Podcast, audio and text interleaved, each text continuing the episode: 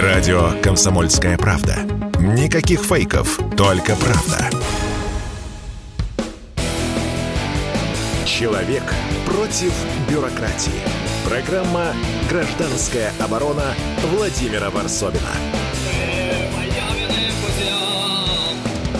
А мои путешествия продолжаются. Я сейчас нахожусь в Казахстане, а, где ну, событие происходит, говорят, историческое. В воскресенье будет голосование по новой конституции Казахстана. И я а, сначала поехал в Алмату. Для меня Алмата очень многое значит. Э, в январе я был там на вот этом страшном побоище. Сейчас я приехал в Алмату, я, конечно, ее не узнал.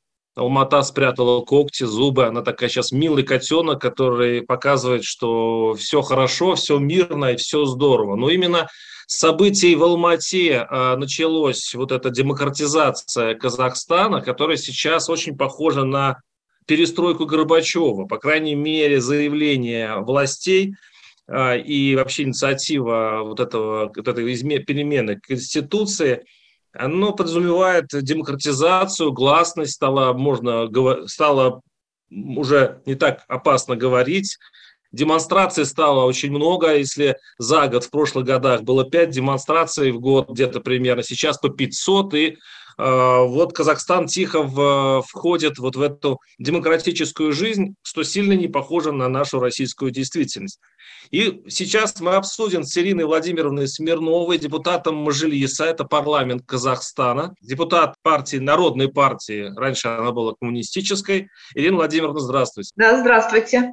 Вы сейчас в Алмате как раз. Да, я в Алмате да. нахожусь. Да, я сейчас в Султане, вы в Алмате, наши слушатели по всей России, по, всей, по всему СНГ. Ирина Владимировна, что, во-первых, как вы думаете, действительно вот, э, вот это побоище, вот эта горящая Алмата заставила власти э, написать новую конституцию, где уменьшена э, роль президента, увеличена парламента и дарованные э, гражданам очень такие достаточно серьезные свободы? Или это, э, или это документ, скорее, такая обманка, которая ни к чему не приведет? Вы знаете, нет, вот демократизация и вот эти изменения, о которых вы сейчас говорите, они были заявлены еще до января, до трагедии января. Тогда уже президент говорил о том, что у нас должно быть слышащее государство, что чиновники должны отвечать за свои действия, что э, значит, что партии снижение порога прохождения в парламент на выборах должны быть снижены.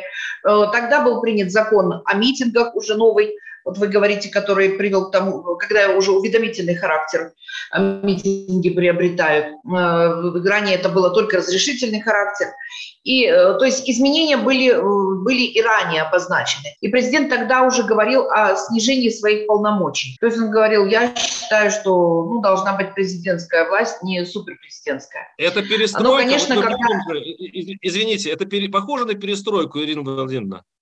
Вы знаете, нет. Э, я знаю, что, как когда говорил Горбачев, и когда это был популизм чистой воды, да, и когда тоже да, какие-то шарахания были из стороны в сторону, и в итоге распалась страна, да, вот. Но э, здесь несколько иначе. Мы надеемся, что страна сохранит свою независимость и будет единым таким единым организмом. И, э, конечно же, вот трагедия января все равно нас подвигла к ускорению этих событий, потому что нужно принимать решения которые должны изменить положение в стране. И президент и сказал о том, что будут институциональные изменения, назвал это второй республикой, что говорит, мы строим вторую республику. И мы строим Жана Казахстан, новый Казахстан. Э, значит, и э, чтобы это сделать, нужно было внести, конечно же, изменения в Конституцию, потому что в Конституции большие полномочия давались первому президенту Ельбасы, его родственникам, которые не могли никаким образом Э, подвергнуты были уголовному преследованию или там еще каким-то воздействием. Э, значит, потом само название Ельбасы, то есть отец э, как бы всего народа, вот это было важно в том, в том числе. Затем президент сразу же обозначил, что и он, и следующие президенты, это должно быть записано в Конституции, что они все не могут, значит, привлекать своих родственников и вообще разрешать своим родственникам находиться во власти или в квазигосударственном секторе. Это было, конечно, встречено с большим воодушевлением, потому что все устали от того засилия, которое было до этих пор. И все те слова, о которых, ну вот вы говорите, там митинги, уже до этого был закон принят, о партиях, о том, что прохождение какой порог, уже был, было принято решение. Но сейчас принимается решение о том, что не только партии будут представлять в парламенте народ, но будут представлять э, и э, те, кто сами будут себя выдвигать, самовыдвиженцы. Самовыдвиженцы, да. Вообще, э, я сейчас слушаю местных чиновников в столице Казахстана, мне действительно дежавю. То есть, в принципе, если действительно парламент будет распущен через некоторое время и будет новые парламентские выборы, то здесь будет уже конкурентный выбор. И я, я задаю всем здесь вопрос. А не боитесь ли вы, что произойдет с Казахстаном ровно то, что произошло с э, Россией, с СССР Э, при Горбачевской перестройке. Горбачев тоже э, осторожничал, он тоже вводил эти меры половинчато, он сделал, вроде бы пытался все сделать потихонечку, но вот эта волна э, демократизации, она сломала всю государственную систему. 85-86 год, кстати говоря, был тихий и спокойный. 87-88 началось вот это настоящее пробуждение народа русского, а также казахстанского, там, туркменистанского и других народов, и они решили, что в наших руках власть. А к этому, в общем-то, и ведутся все э, демократические реформы, чтобы дать власть народу. И даже сейчас в Конституции новой написано, что даже земля, если раньше это было написано, что она принадлежит государству, сейчас принадлежит народу. Э, каким образом страхуется Казахстан от, от, от того, чтобы не повторить э, судьбу Советского Союза? Я просто уверена в том, что наша судьба будущее не похоже будет на то, что произошло с Советским Союзом. И у нас, в общем-то, не было такого тоталитарного засилия, о котором вот вы сейчас говорите. Мы свободно говорили, выступали. Я, например, э, с большой критикой всегда выступаю в отношении правительства или даже, скажем, там, президентских каких-то предложений предыдущего президента. Поэтому, Ирина Владимировна, простите, простите, Ирина Владимировна, я вас перебью. Вы э, говорите вот об этом, я вас понимаю. Но каким-то образом, года два или три назад, вы говорите, что вы жили в достаточно свободной стране. Э, три года назад вас практически заставили отказаться от, от названия коммуниста. Вот, вот мне, по крайней мере, никто не говорил, да, что вот вы не должны стать коммунистической партией. У нас был съезд, и, э, значит, мы, мы разговаривали об этом. К нам обращаются очень много людей для того, чтобы вступить в нашу партию. Потому что есть, была партия власти, Нуратан, да, там свои особенности, Акжол – это бизнес и народ, да, и к нам шли и говорили, ну, если у вас не будет слова коммунистический, например, социалистический, там, другие просто народ, да, самые разные представители, они говорят, ну, мы не хотим повторения того, что было, да? Мы хотим, чтобы была народная партия. Очень было много предложений на самом деле. Да, что там уже администрация президента не было, там было, я не знаю. Но на съезде мы решили, что мы меняем. Извините, нет, Народная партия, которая представляет народ Казахстана. Вот просто обычный народ. Сегодня уже пролетариев практически нет. Да, сегодня люди развозят на велосипедах, там, на каких-то мотоциклах пищу друг другу, да, и представляют тоже какую-то определенную там категорию, да, объединяются по этому принципу.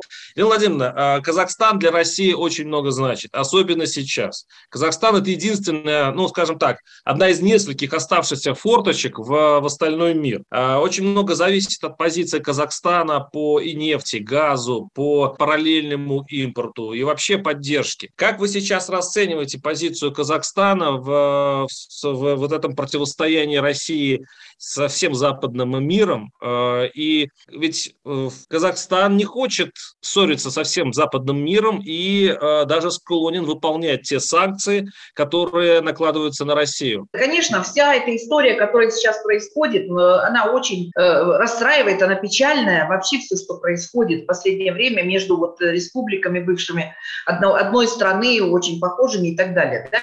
Но наш президент и мы придерживаемся той позиции, что ну, как э, мы являемся одним из государств международной, международного сообщества, да, и мы отдельное независимое государство, но Россия является соседом, который с нами 7 тысяч километров границы, это наши братья, Мы за то, чтобы со всеми дружить, продолжать взаимодействовать, несмотря на то, что, например, у России там какие-то взаимоотношения с кем-то. Когда вы эти взаимоотношения начинали, вы же не советовались там с кем-то, например, не говорили, а мы сейчас начнем, а как вы? Вы сделали, да и сделали, да? Это ваше, как говорится, вы решили ну, так. Хорошо или да. плохо?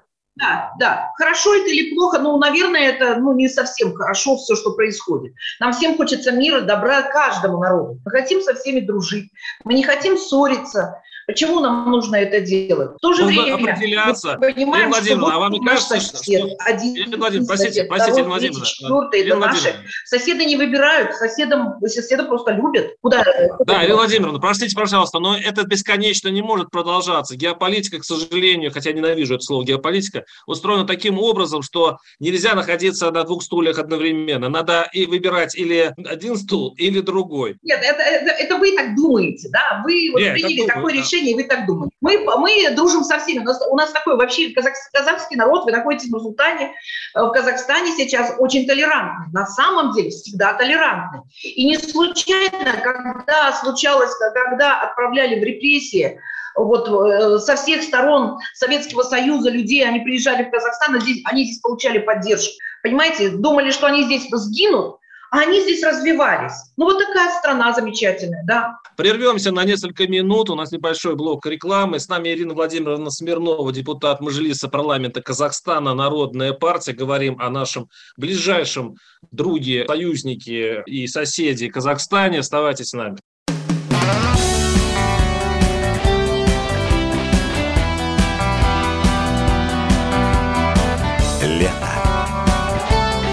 Радио «Комсомольская правда».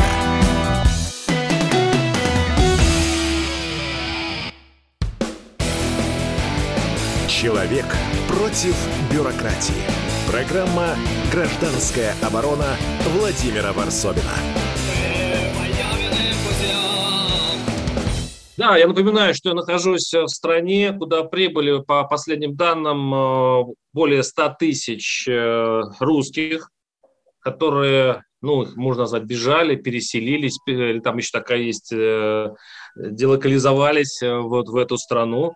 Сюда ездят оформлять карты, я знаю, что здесь, я видел даже целые очереди вот за то, чтобы взять местный ИНН, чтобы оформить банковскую карту. И это вовсе не Армения, это вовсе не там Турция, там Грузия и прочее. Это Казахстан, наш ближайший, э, наш ближайший сосед. И здесь сейчас проводится, идет референдум, такой э, демократический референдум, который дает много свобод э, гражданам. Это, конечно, Э, эхо январских событий. У нас сейчас на связи Ирина Владимировна Смирнова, депутат Мажилиса парламента Казахстана, Народная партия, и э, к нам подсоединился э, Петр Милосердов, политолог. Петр, скажите, пожалуйста, я к вам обращаюсь, вы с Казахстаном, у вас своя такая даже, скажем так, трагическая судьба, у вас непростые отношения с местными властями. Как вы видите, действительно ли искренне власти э, идут на э, демократизацию общества, не страшась никакие, ни на какие э, риски и э, не рисков? Или э, и почему наш ближайший сосед идет э, с противоположным направлением? У нас все ужесточается в России, у нас идет отход от демократии, а в Казахстане наоборот. А, здравствуйте, меня слышно? Да, слышно. А, прекрасно. Смотрите, я, откровенно говоря, не верю э, значит, ни в какое строительство демократии в Казахстане. Это азиатское государство построено совсем по другим принципам. Э, оно, значит, по поводу демократии и демократизации я вспоминаю старый анекдот времен Горбачева, что разница между демократией и демократизацией ну, такая же, как между каналом и канализацией, примерно сопоставимая. А я думаю, что это все косметическая история, исключительно косметическая, чтобы показать, э, что нынешнее руководство отличается от предыдущего, от Назарбаева. А в какую сторону он может отличаться? Давайте просто вместе поразмыслим. Э, поразмыслим. В сторону дальнейшего закручивания гаек, так это получится Туркмения, смысла особого нет. Поэтому надо изобразить и некую игру демократию. Я думаю, что это абсолютно имитационная история, не повлечет за собой никаких серьезных последствий. Так, э, а как перспектива отношений с Россией, то есть все останется по-прежнему, несмотря на те санкции, которые Казахстану приходится исполнять? Или он не исполняет? Ну, я думаю, тут будет какая-то, как у нас сейчас модно говорить, гибридная история что-то будет исполняться, что-то не будет исполняться, что-то будет исполняться на словах, но не на практике. А я считаю, что э, крупные западные частные компании, по большому счету, в этих санкциях не заинтересованы. Да, заинтересованы правительство Запада, которым нужно показать общественности, что они не поддерживают там, условно кровавого тирана Путина, но коммерсантам нужны деньги, поэтому я считаю, что у Казахстана здесь есть неплохие перспективы выступать в качестве страны-посредника, так же, как и у Армении, которая как бы страны, которая одной ногой находится в Евразес, а другой ногой находится ну, так сказать, э, среди признанных Западом суверенных независимых государств, проводящих типа свою политику. Поэтому, я думаю, у Казахстана здесь неплохие перспективы. У меня вопрос к Ирине Владимировне, э, депутату Мажилиса парламента Казахстана. Э, вообще-то я, ну, я много общался с местными жителями, и они высказывают вот похожее мнение, что это косметический ремонт. Они единственно радуются, что наконец-то свергли Назарбаева и его семья, а, в принципе, уже, уже не в стране, а многие арестованы. И, в общем-то, на этом и заканчиваются хорошие дела новой власти, а вот этот, эта конституция, которая в выходные будут голосоваться, это такой действительно косметическая история, и многие э, люди даже не понимают смысл этого голосования. Ну, во-первых, э, я хотела бы спросить, Петр, вы политолог, вы представляете кого, во-первых? Вы знаете, как, как вы... Вы россиянин, вы, вы россиянин или кто? Я русский. Ну, замечательно. Я тоже русская, но живу в Казахстане, и гражданство у меня казахстанское. А я русский, живу в России. Ну, замечательно, все понятно. Да, вы знаете, ну, можно всякое говорить, да, о другой стране, можно там уничижительно даже говорить, вот там они там чего-то делают, они... Э, вы знаете, ну вот я верю в то, что будут изменения. Вот я верю. Например, то, что ушел тот президент, и то, что сейчас забирают средства у этой семьи, не дают им дальше зарабатывать, ну, это здорово. Это классно. То, что Ирина, народ скажите, будет пожалуйста. я за. А? Прекрасно. Ирина, скажите, пожалуйста, а когда сделают русский язык вторым государством? А когда в России сделают вторым языком казахский, государственным? Сколько людей говорят ну, что вопрос вообще? Казахстане? Подождите, у нас есть язык, подождите, у нас, вот я русская, я в парламенте, я э, казахский язык, к несчастью, не знаю так, чтобы на нем говорить. Мне а постоянно, подождите, мне постоянно, мне постоянно есть перевод. Понимаете, постоянно по любому поводу.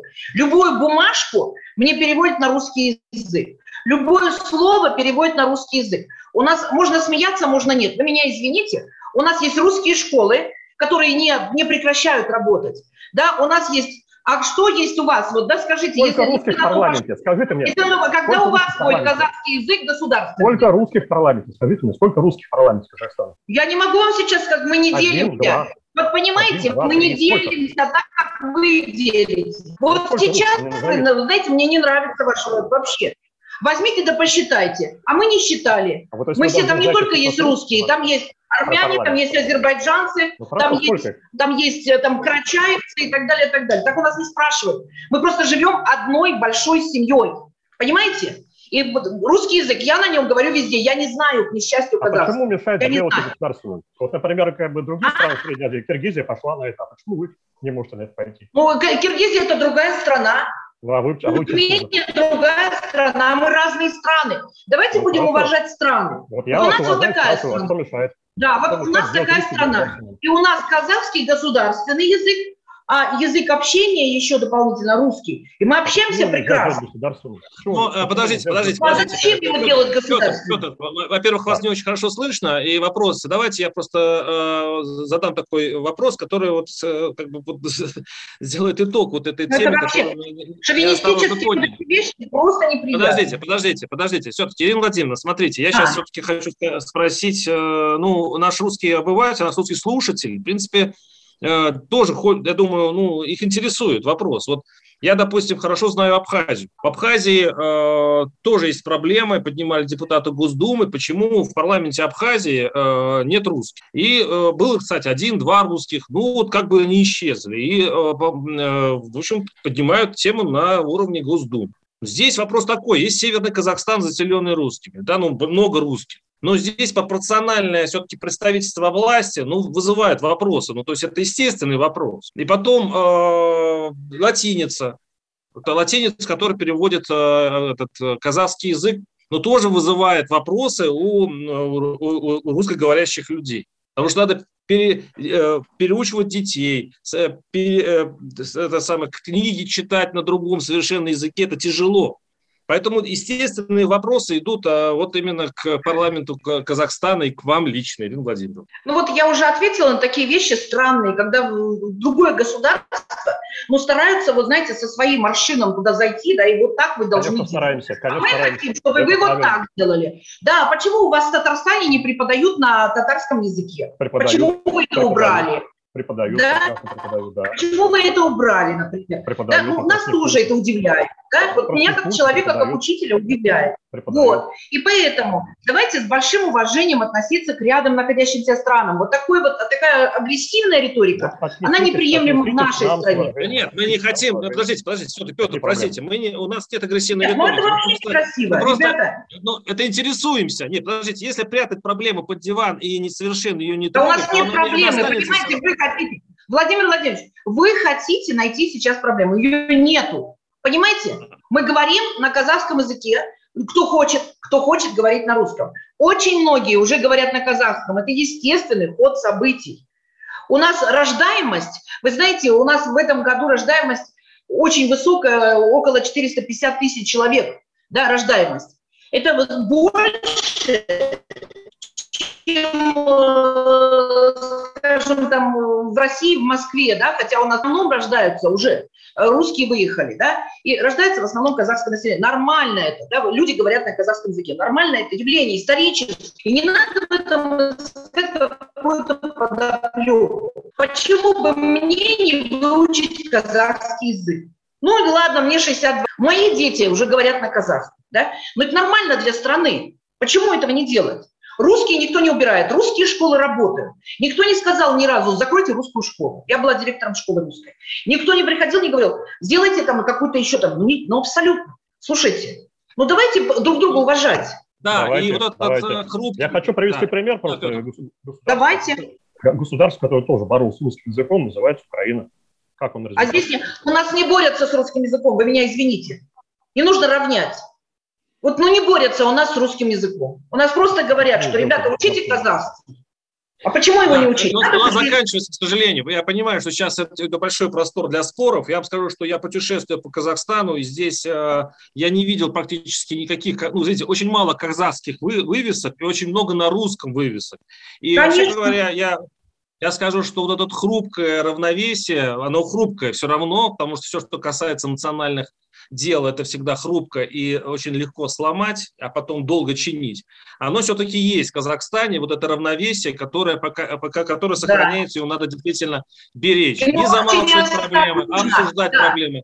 Да, и я надеюсь, что вот эта конституция Казахстана и новые порядки, которые, возможно, я все-таки на это надеюсь, а, будут в Казахстане, когда люди будут когда люди, людей будут слышать, чтобы не было таких же историй, как в Алмате в январе, что эти порядки дадут возможность э, до конца уже залечить и мы не будем поднимать эти вопросы в будущем. С нами был, был э, э, политолог Петр Милосердов и Ирина Владимировна Смирнова, депутат Мажилиса парламента Казахстана, Народная партия. Спасибо вам, господа. Программа «Гражданская оборона» Владимира Варсовина.